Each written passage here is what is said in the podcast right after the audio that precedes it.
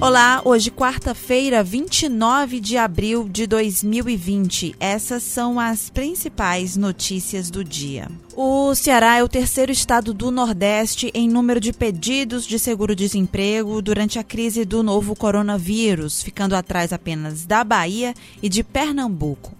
Ao todo, 8.299 trabalhadores demitidos sem justa causa já solicitaram o auxílio na primeira quinzena de abril. Somente nos últimos 15 dias do mês passado, foram 6.365 entradas para a obtenção do benefício. Em todo o Brasil, o número chegou a 804.500, entre o começo de março e a primeira quinzena de abril. O perfil da maioria dos solicitantes é de homens com idade entre 30 e 39 anos, ensino médio completo e do setor de serviços. Os dados mostram, pela primeira vez, o comportamento do mercado de trabalho diante da pandemia. Foi confirmada a primeira morte por Covid-19 no sistema penitenciário do Ceará. Segundo a Secretaria da Administração Penitenciária, a SAP, o interno tinha 36 anos e pertencia à Casa de Privação Provisória de Liberdade, professor Clodoaldo Pinto, em Itaitinga, na Grande Fortaleza. A unidade tem capacidade para comportar 944 presos, mas abrigava 1.726. Segundo a SAP, o interno que morreu estava hospitalizado desde o dia 21 de abril, na UPA de Horizonte. Ele havia apresentado sintomas de síndrome viral ainda dentro da prisão. Em nota, a SAP informa que a ala onde o interno estava recolhido encontra-se isolada e que nenhum detento do local apresentou sintomas de gripe ou semelhante ao coronavírus. Ainda de acordo com a secretaria, 67 agentes penitenciários testaram positivo para o novo coronavírus. Em 6 dias, o número de confirmações laboratoriais do novo coronavírus mais que dobrou em 48 bairros de Fortaleza.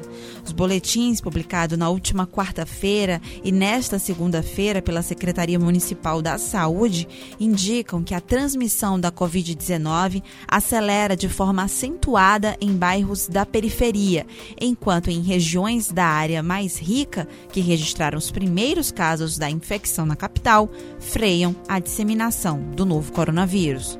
Nos bairros Parque Santa Maria e Planalto Ayrton Senna, o número de casos mais do que quadruplicou. Meireles e Aldeota constam entre os menores aumentos, com crescimento de 10,50% e 12,70%, respectivamente, no período citado. Telesaúde, central de telefonia do governo do Ceará, criada para esclarecer as dúvidas da população sobre o novo coronavírus, já registra mais de 96 mil chamadas desde o início da pandemia. Desse total, 25% foram orientados a buscar o atendimento médico, que equivale a cerca de 24 mil pessoas. A maioria dos que buscam o teleatendimento são mulheres, que representam 62% do total, enquanto os homens compõem 38%. A central do Telesaúde conta com 150 canais de atendimento. O serviço é supervisionado por uma equipe multiprofissional, composta por 26 profissionais, dentre médicos, enfermeiros e fisioterapeutas da Escola de Saúde Pública do Ceará. Para ter acesso ao serviço, basta entrar em contato pelo número 0800 275 1475.